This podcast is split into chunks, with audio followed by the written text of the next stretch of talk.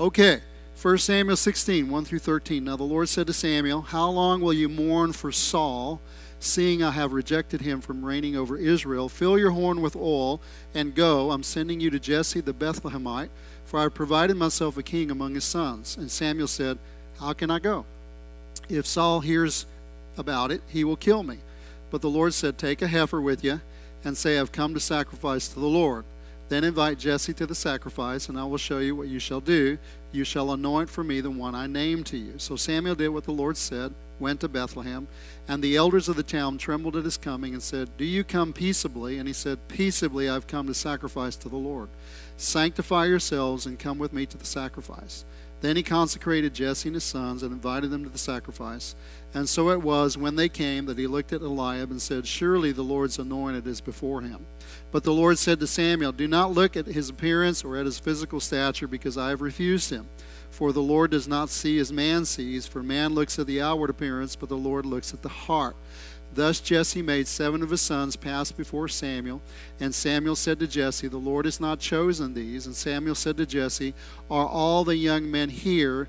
And he said, There remains yet the youngest, and there he is keeping the sheep. And Samuel said to Jesse, Send and bring him, for we will not sit down till he comes here. And so he sent and brought him in. Now he was ruddy, with bright eyes, and good looking. And the Lord said, Arise, anoint him, for this is the one. Then Samuel took the horn of oil and anointed him in the midst of his brothers. And the Spirit of the Lord came upon David from that day forward. And so Samuel arose and went to Ramah. Now, I don't know how he's going to do it, but I feel like the Lord is going to put his hand on some people here today. And uh, I'm not sure how it's going to happen. I wish I could. I was trying to going on. How are you going to do it, Lord? I don't know.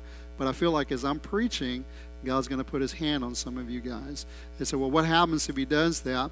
I just got a, an idea that he's putting a call on your life. All right? It's like Samuel, it's like uh, Elijah coming over and throwing a mantle on you.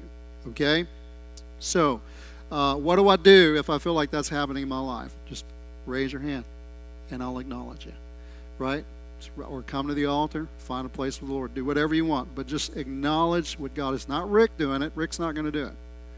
I feel like it's the Lord that's going to do it. Okay? And you will know when God puts his hand on you, he put his hand on your head or you'll feel uh, something just run through your body in a very quick way, uh, like a lightning bolt or something will hit you, uh, but not not not electric. I'm just saying that's what the thought that I had, where you feel a hand on your head, but somehow or another you're going to know that the Lord is putting your hand, his hand on your life, and it's uh, going to be in response to a call to ministry. So anyway, kind of a little background what's happening here. When the Israelites were fed up with the judges that had been set in place, Samuel's sons were the ones that were set in place by Samuel. They were not as faithful, they were not as integritous as Samuel. Reminds me of Eli and his sons who raised up Samuel. And so they came and they said, We don't want this. We, this is not what we want. So um, now, sometimes when something's not right, it's good to pray. But you know, when we get in trouble is when we tell God how He needs to answer and what He needs to do that's usually when we get in trouble because we don't know how to fix things. We think we know how to fix things, but most of the time when I try to fix something, it ends up worse than what it should be because I really don't know how to fix things. And that's what we do. When we when we begin to feel like something's wrong, we pray about it, but we don't just pray the problem, we pray the solution that God needs to do in order to answer the problem the way we want it. And so that's what they did. They said, "We don't want this anymore. What we want is a king." So God gave them what they wanted, and He set Saul as their first king. Saul was the picture of what a person in the natural would pick. I was doing a little bit of background uh, uh work here, and Saul said, I'm the least of the smallest uh, clans in my tribe, but he was just being self uh, deprecating because the reality was he was from a noble, wealthy family. And Saul was also uh, uh, looked like what you would pick if you were to pick a king. He was a, taller than everybody else. He was of great physical prowess. Unfortunately, what we're going to find is that the person on the inside was not the same as the person on the outside. He uh, was a man who was not completely faithful to the Lord. He violated God's word several times. That's not the, the, the topic for this message today, but he did, and as a result was subject to replacement 1 Samuel 15, 22 through 23. So Samuel said, Has the Lord his great delight in burnt offerings and sacrifices? He's talking through Samuel to King Saul. As in obeying the voice of the Lord? Behold, to obey is better than sacrifice, and to heed than the fat of rams. Yeah, and just kind of let you know, coming to church and putting money in the offering does not excuse what you do during the week. Right? Uh, you can't you can't buy uh, uh, uh, faithfulness. You can't buy God's uh, heart. What God is looking for is a faithful person, not a perfect person, but a faithful person, integritous person. Right? And for rebellion is as the sin of witchcraft. In other words, I know what to do, but I'm not doing it, and I'll justify why I'm not doing it. And stubbornness is as iniquity. When David was caught in his sin and the, the, the prophet was sent to him, he said, I'm the man. He didn't deny it, he didn't hide it. He said, I am the man. And he went to the Lord and he asked God to forgive him. So stubbornness is as iniquity and idolatry. And he says to, to Saul, Because you have rejected the word of the Lord, he has also rejected you from being king. So that brings us up to the passage that we'll be looking at today. I'm going to fly through these points really quick because there's seven of them. Uh, we want to find, uh, uh, we're going to look at seven things uh, concerning the calling of David. And every one of these begin with the letter S. Okay? Now, I didn't have to do that. I just did it. Why did you do that? Probably Brother Bates's fault. Everything he preached started with the letter C or the letter S or the letter D. And so, anyway, just it's kind of a homiletics thing. It's just a way of presenting something. So, first point we're going to look at is called the saying of God. 1 Samuel 16 and 1. Now the Lord said to Samuel, How long will you mourn for Saul, seeing I've rejected him from reigning over Israel? Fill your horn with oil. Go, I'm sending you to Jesse the Bethlehemite, for I provided myself a king among his sons. So the key in this section is the Lord said to Samuel. What I want us to gather from this is that Samuel was, as we shall see in a minute, a prophet of the Lord. However, that did not mean that Samuel could do whatever he wanted in the name of the Lord. It also did not mean he could do whatever the Lord wanted whenever he wanted. What is key is that Samuel was moved by the word of the Lord. Before Samuel was born, the, the, the scripture says that the word of the Lord was rare. And the word of the Lord was rare is because there was not a faithful person to hear what God was saying and deliver faithfully what God was saying to the people.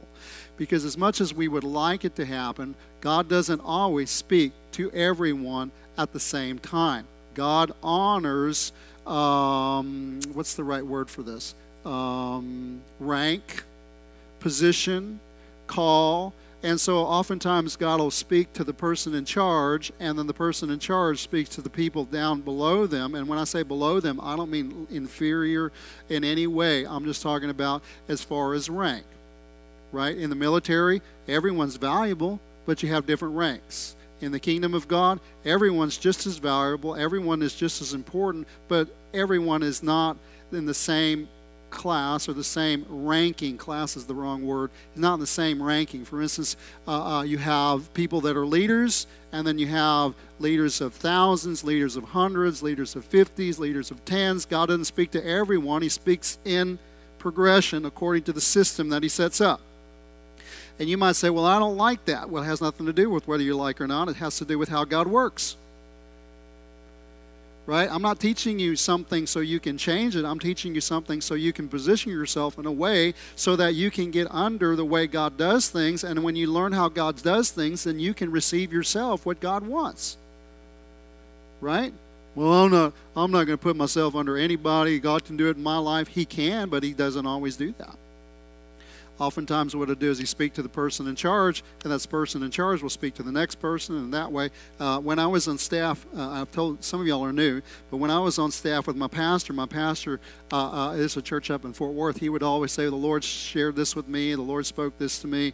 You know, all these kind of things, and I would go home and I say, "God, how come you don't tell me these things?" And he basically would say, "I am, but I'm telling you through your pastor." Okay. so what I want us to gather anyway from this is that Samuel was uh, a prophet of the Lord.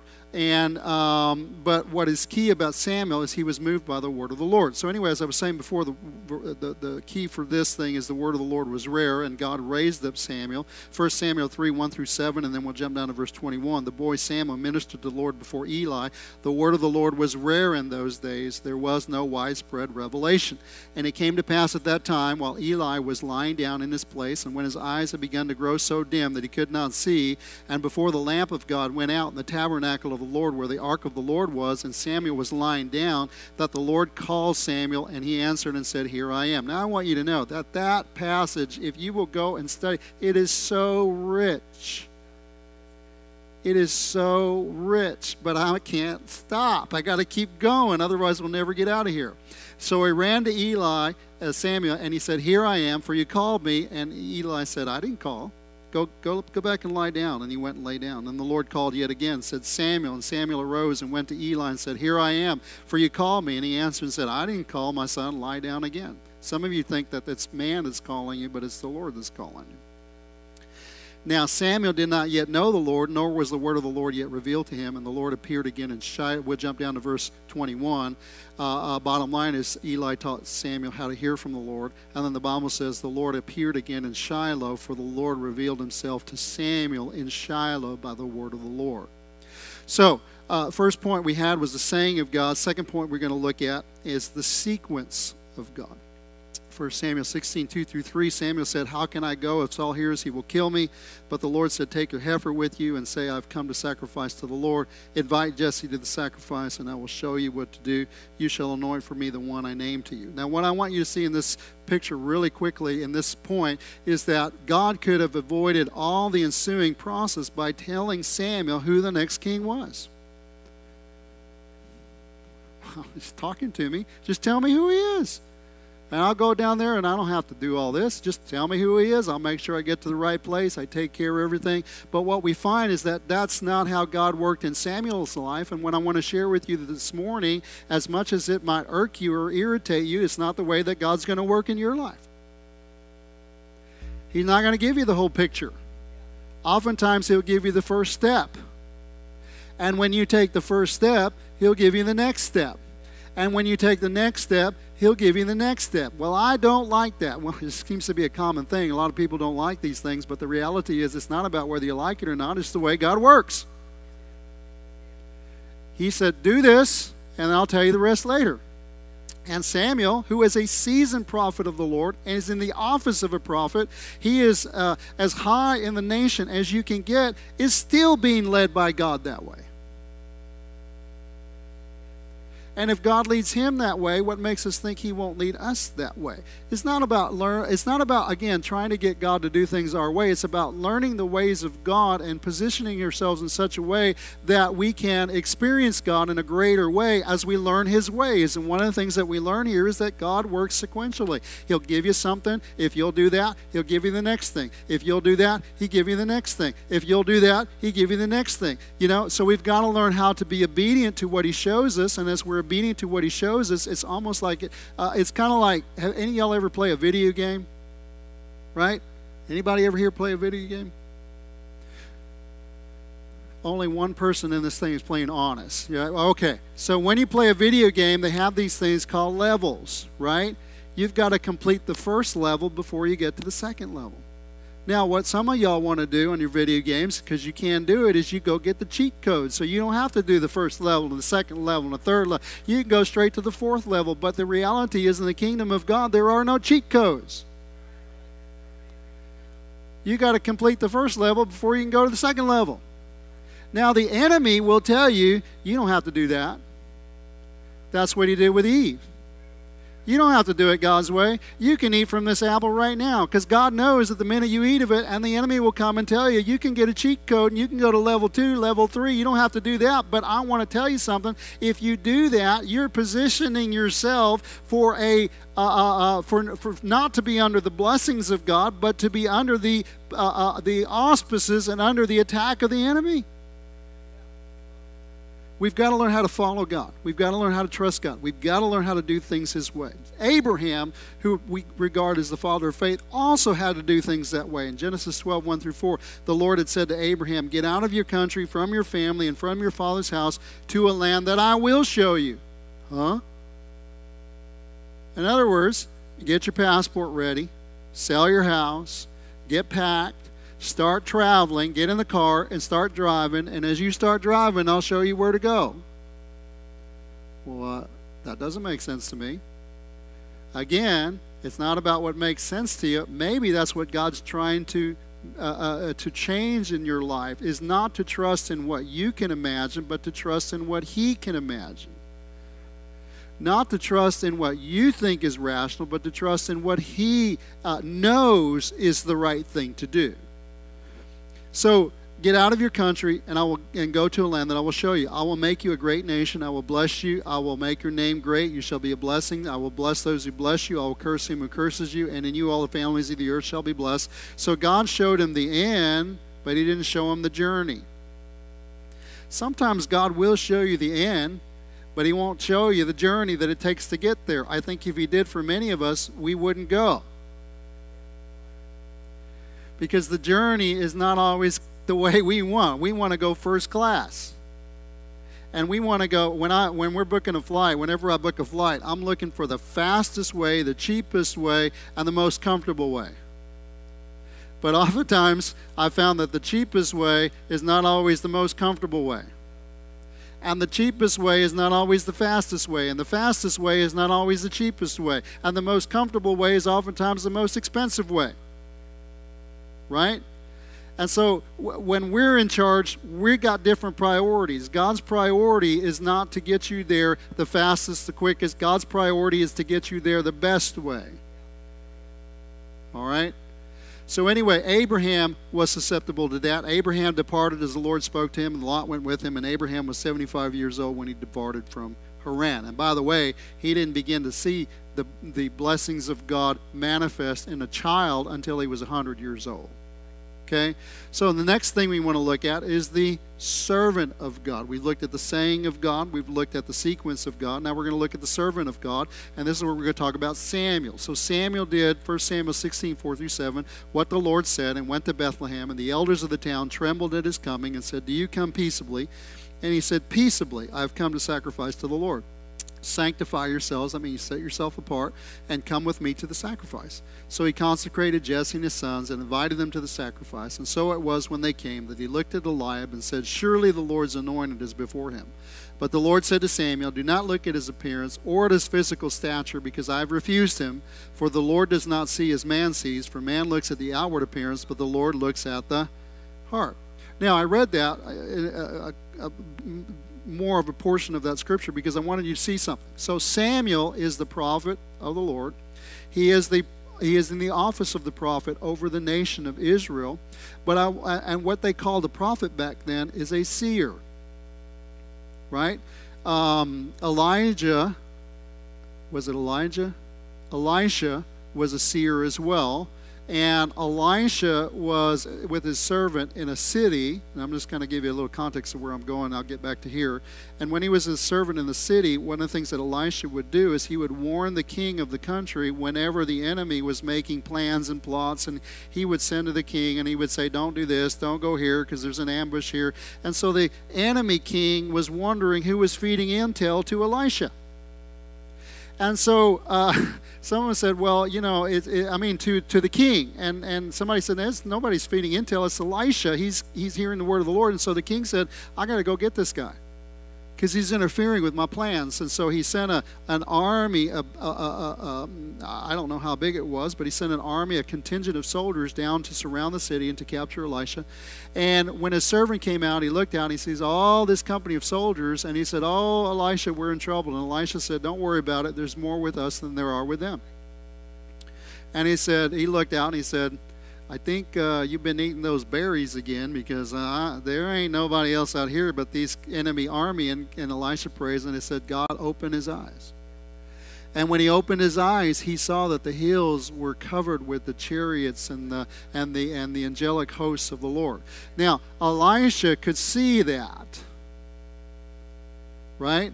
In the natural, it couldn't be seen, but Elisha could see it. Samuel was a seer. He could see spiritual things. He could uh, a seer was somebody who could perceive, know the word of the Lord, could hear God, could see God.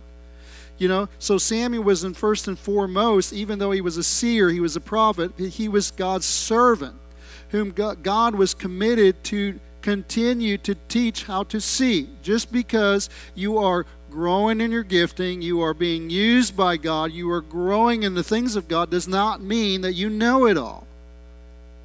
Samuel was being taught by God how to see still how God sees. Samuel's previous history with God taught him what he supposed kings were to look like. Because remember, God said, I want you to go and I want you to find this man, and he's taller than everybody else, and he's more noble. He's from a noble family, he's richer than everybody else. And so that's who Samuel understood was going to be a, type of a king. And if we're not careful, like Samuel, we will allow what God has shown us in the past to become the model for what God will do in the future. But God doesn't always work that way. God doesn't always do things today like He did yesterday. And a lot of people miss the move of God that's coming because it doesn't look like the previous move of God. It doesn't look like the move of God that I came out of. And so the new thing that God is doing, I immediately want to reject it because in my mind, this is how a king looks like. This is how a move of God looks like. This is what has to happen when there's a move of God. This is, doesn't happen when there's a move of God. This does happen when there's a move of God. And what we're doing is we're often projecting from the previous word or the previous move that God had onto the new one. And if we're not careful, like Samuel, we'll reject the new in favor of what the old looked like. Are you hearing what I'm saying? So it's not who God chose. Well, let me say this first. What's important is not the what, but the who. It's not who God chose, but the God who chose. Right? Samuel was being taught to follow God and being molded to refine his gifting to see as God sees and to choose whom God is choosing, even if it looked different than what God did previously. It's verse 6. So it was when they came, he looked at Eliab, and Eliab looked a lot like Saul. And he said, Surely the Lord's anointed is before him. But the Lord said to Samuel, Don't look at his appearance or at his physical stature, because I refused him. For the Lord does not. I'm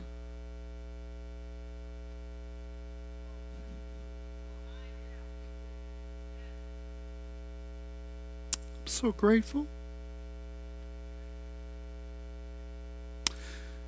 The Lord does not see as man sees.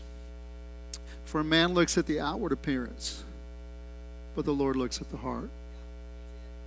You know, I can't prove this to you, but in Jewish history, there was a Psalms 151. It's not included in, in, in our Bible, but in Psalms 151, it says that David's hands were small. And Jewish history says he was about five foot tall. And so here you had Saul, who was probably a head taller than everybody else. So he was above six foot, six, you know, six two, six three, maybe six five and he was from a noble family and he was from a wealthy family and i don't know how whether david's family was wealthy or not but i know that he was an illegitimate child. And i know that he wasn't uh, precious in the eyes of his father because whenever they called for all the sons to be there he wasn't there. Right? And it's like god said this is what you're looking for but what i'm looking for is oftentimes found in what everybody else rejects. God didn't choose the best things, God chose the foolish things. Some of you may be thinking to yourself, I could never do what God, I'm not the best. I, I'm not the best speaker. I can't speak. I can't talk. It ain't about that. You see, David was smaller than everybody else, couldn't do anything like everybody else, but yet when the Spirit of God came upon him, the Bible says that he said, I can run through a troop and leap over a wall. Now, we often look at that metaphorically, but I'm going to suggest to you that it wasn't metaphorical. That when the presence of God came on his life, like Samuel, like Samson, and see, here's the other thing we think about Samson. Whenever we do a movie about Samson, we always pick the Arnold Schwarzeneggers and we pick, we pick the Lou Ferrignos because this is what we think Samson looked like. I don't think Samson looked like that at all. I think Samson may have looked like Jerry back there, or Curtis, or uh, uh, you know, or uh, uh maybe even Tr. And, and uh, these are these are great people, lovely people, but they're not known for their strength and their physical prowess or whatever the case may be. But doesn't mean that God can't use them. So what made Samson so strong was the spirit of God came on his life. And what enabled David to do what David could do, run through a troop. And I believe when the Spirit of God came upon him, he could run faster than anybody else. He could move faster than anybody else, or leap over a wall. He couldn't do that in the natural, but when the Spirit of God came upon him, he could leap over a wall. I'm going to suggest to you it wasn't metaphorical, but it was real. It was a supernatural enablement of God to do what God had called him to do. Why did that happen? Because it wasn't about who he was, it's about who was on him. Right? It was about the God that anointed him. So, what I guess what I'm trying to get you to realize is that it, no matter what you think about yourself, no matter where where you are in life, it, it's not about you. It's about the God who equips you and empowers you. So don't look at yourself to think whether or not I can, because more than likely you can't. It's probably why God chooses you. Because when you do, it won't be you that gets the glory, it'll be God. So the fourth thing we want to look at is the season of God. 1 Samuel 16, 10 through uh, 13. Jesse made seven of his sons pass before Samuel, and Samuel said to Jesse, The Lord has not chosen these. And Samuel said to Jesse, Are all the young men here? And he said, There remains yet the youngest, and there he is, keeping the sheep. And Samuel said to Jesse, Send and bring him, for we will not sit down till he comes. And so he sent and brought him in, and he was ruddy with bright eyes and good looking. And the Lord said, Arise and anoint him, for this is the one. Then Samuel took the horn of oil and anointed him in the midst of his brothers, and the Spirit of the Lord came upon David from that day forward. And so Samuel arose and went to Ramah or Ramah. Now, what we want to look at in this section is that even though Samuel knew that God was going to replace Saul with a new king, he didn't just go about doing it. He was dependent on God to reveal to him the right time for, what, for the word that God had already deposited in his heart. This is where we miss it a lot as the people of God. We miss it with prophetic words. We miss it with uh, the, the things that God shares with us. Is that we often think that when God shares it with us, then that's the timing of God. But God's timing is not like our timing oftentimes God shares something with you that won't happen until later down in the road. And we have to have the grace and the fortitude uh, and the strength of character to resist making something happen because what we'll find is that we'll get out of the timing of God. And we need to, in order to experience all that God wants with us, we need to follow Him in His timing, not just fulfilling the Word. There is a timing to the things of God. What God may speak to you as a prophetic word is oftentimes the end of a journey that God will begin in your life and will lead you on. How you get to that destination is dependent on the Lord and God's timing in your life. How often do we get in trouble because we hear from God, but we don't wait for God's timing? Samuel was told when to go to Jesse's house, and he did not go until God told him. And then he was told when to anoint the king.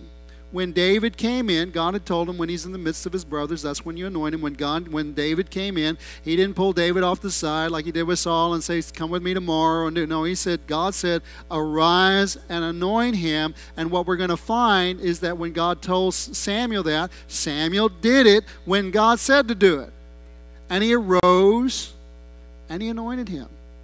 I've been reading uh, some stories of uh, examples that took place with uh, Kenneth Hagin and, and William Branham and, and people through whom God would reveal things prophetically.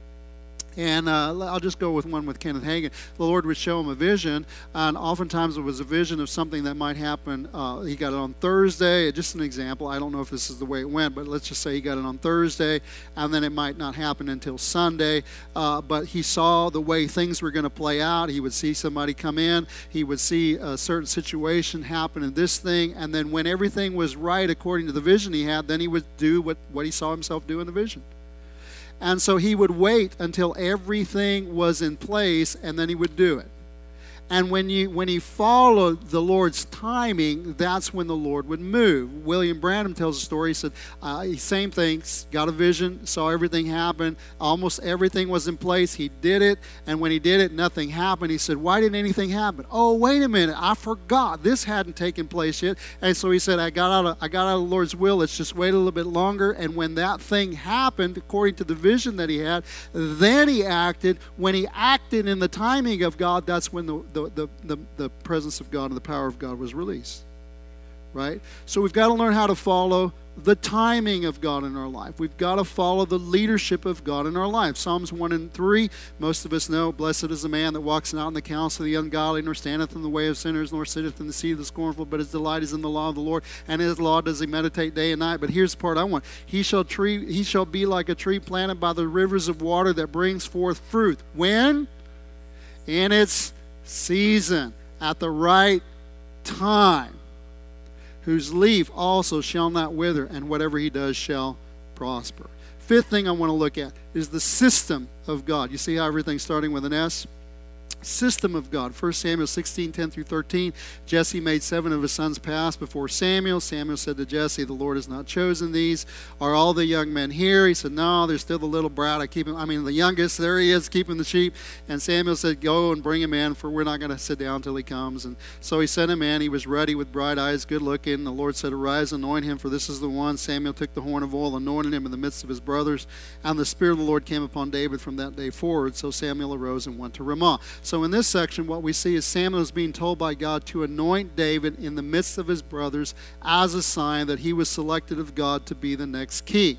While we won't camp here long, there is a way that God wants us to do things in life. It's extremely important that we don't just do the things of God our own way, but we follow God in the process that He has set for, uh, forth for us to do. How many people today says, I can be a Christian and not go to church? Is that God's desire? Is that God's plan? Is that what the scripture says? We don't want to follow the process. We want to do things our way. We don't want to do things God's way. God told Samuel, when you get there, call him in the midst of his brothers, anoint him, and when you do that, then that's when my spirit will come on him. So a lot of times we say, well, I'll just call him on the phone. Well, they didn't have a phone back then. They didn't have a phone back then, but we do.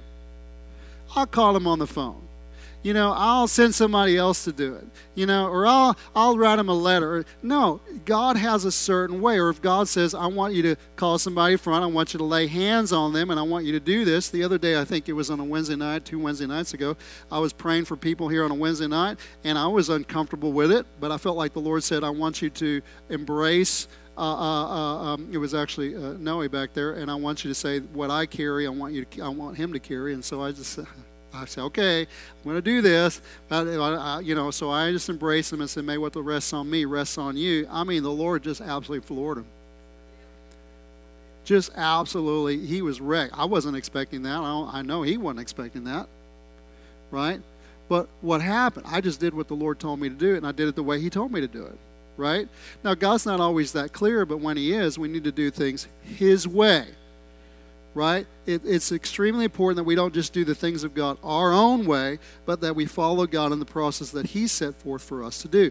God's way is not always the easy way. And God's way is not always the way that's going to cause you to be the least used or the least prominent or the least embarrassed. Well, if it doesn't embarrass me, then I'll do it. If I don't have to talk to anybody, I'll do it. If nobody can see me, I'll do it. Right? That's oftentimes what we want to do. And that's not the way to do. You got to do things God's way. Then the Bible talk about the testimony of the Lord as a spirit of prophecy. Remember when God said, "Go testify to people"? Did God tell us to testify to everybody? Yes. As a people today, we're called to testify. And what do we often say? Well, as long as I don't have to talk to anybody. As long as it's not hard. As long as I don't get any un, un, uh, people unfollowing me on Facebook. No, that's not how it works. You do things His way. This is what I want you to do. Exodus 13, 7 through 18, 17 through 18. It came to pass when Pharaoh had let the people go, God did not lead them by the way of the land of the Philistines, although that was near, for God said, Lest perhaps the people change their minds when they see war and return to Egypt. So God led the people by way of the wilderness of the Red Sea, and the children of Israel went up in orderly ranks out of the land of Egypt. Not the way we would have chosen, the fastest way, the easiest way. God said, No, that's not the right way. The right way is to go through the wilderness, and we've got to learn how to do things his way. Number six, the selection of God. 1 Samuel 16, 10 through 13. Thus Jesse made seven of his sons pass before Samuel. Samuel said to Jesse, The Lord has not chosen these. And we can just go ahead and jump down to verse 12. So he sent and brought David in. Um, let's see, lost my place. He said he brought David in. He was ready. And the Lord said, Arise and anoint him, for this is the one. And Samuel took the horn of oil, anointed him in the midst of his brothers. And the Spirit of the Lord came upon David from that day forward. So here we must recognize that it's not, again, the one who is most qualified or readily available that is the one whom God chooses. We often think it doesn't matter who it is as long as it meets our qualifications. I get irked sometimes by the way past, uh, churches choose pastors today.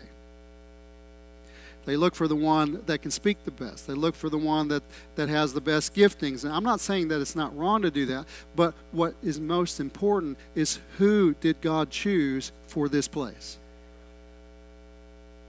Who has the hand of God on their life? And the person that God chose may not match your qualifications. Are you hearing what I'm saying? We're not supposed to be sensitive to the ways of the world. We're supposed to be sensitive to the Spirit of God. And it's amazing. We might have one person that has God's hand on their life and put them before the people, and all the people can talk about whether or not it's God or not. And you might have 30 people out of 100 say, Yeah, that's God, and 60 people out of 100, 65 or 70 out of 100 say, No, it's not. What does that tell you? We're not all in tune with the Spirit of God we need to learn to be in tune with the Spirit of God. And it's not just whoever can move in the Spirit of God, it's whom's, whose hand is God on for what needs to be done.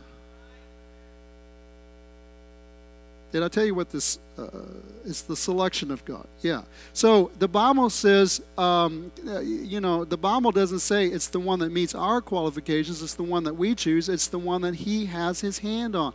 The, King Saul and his disastrous reign came about because he met the people's qualifications. And in my opinion, God's plan the people were actually sensing prophetically it was time for a shift in the seasons they were actually sensing that it's time for a king. But they got out ahead of God. And because they got out ahead of God, they chose someone that they wanted. But in my opinion, God was always raising up David. It was always going to be David. Just the people got too far ahead of the Lord and they wanted what they wanted. And so God gave them what they wanted. And finally, you know, it's like, we don't want this. David, in my opinion, was always the person that God had in mind to be a king. And it's the person that God has his hand on that we must learn to identify and set them in their proper place. Acts 13 22. When God had removed him, Saul, he raised up for them David as king, to whom also he gave testimony and said, I found David, the son of Jesse, a man after my own heart, who will do all my will. And finally, the last point we're going to look at is the Spirit of God. 1 Samuel 16 and 13. Samuel took the horn of oil, anointed David in the midst of his brothers. The Spirit of the Lord came upon David from that day forward, and Samuel arose and went to Ramah. Lastly, what we see here is that when Samuel obeyed the Lord, he followed the leading of God, he followed the timing of God, he followed the selection of God. He did it the way God chose him to do it. And he anointed him in the midst of his brothers. When he did things according to God's plan, the Spirit of God fell on David. In the same way, it's my belief and my expectation that when we submit our wills to God, when we let God lead, and as we follow and are faithful to obey His leading, doing what He says to do, that's when we too can expect to see the moving of the Spirit in our lives and in our churches. He said, Well, I have the Spirit of God. Yes, you have the Spirit of God, but it's not whether the Spirit of you have the Spirit of God, it's whether the Spirit of God has you. Hearing what I'm saying? God is not a genie at our beck and call. God is King of kings and Lord of lords, looking for a people that will respond to his call. Romans 8 and 14 says, For as many as are led by the Spirit of God.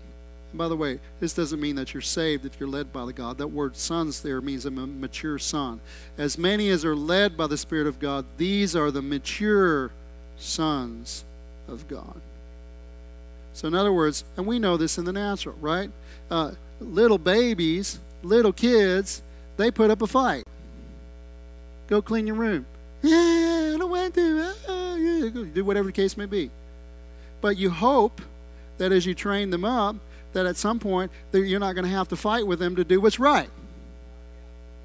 Because that's what it means to, to become mature. Right? You do what needs to be done without putting up a fight. But how many Christians. Well, do I want to go here? How many Christians have been serving God for 10, 15, 20, 25, 30 years and they still won't submit to the Lord? they're still putting up a fight.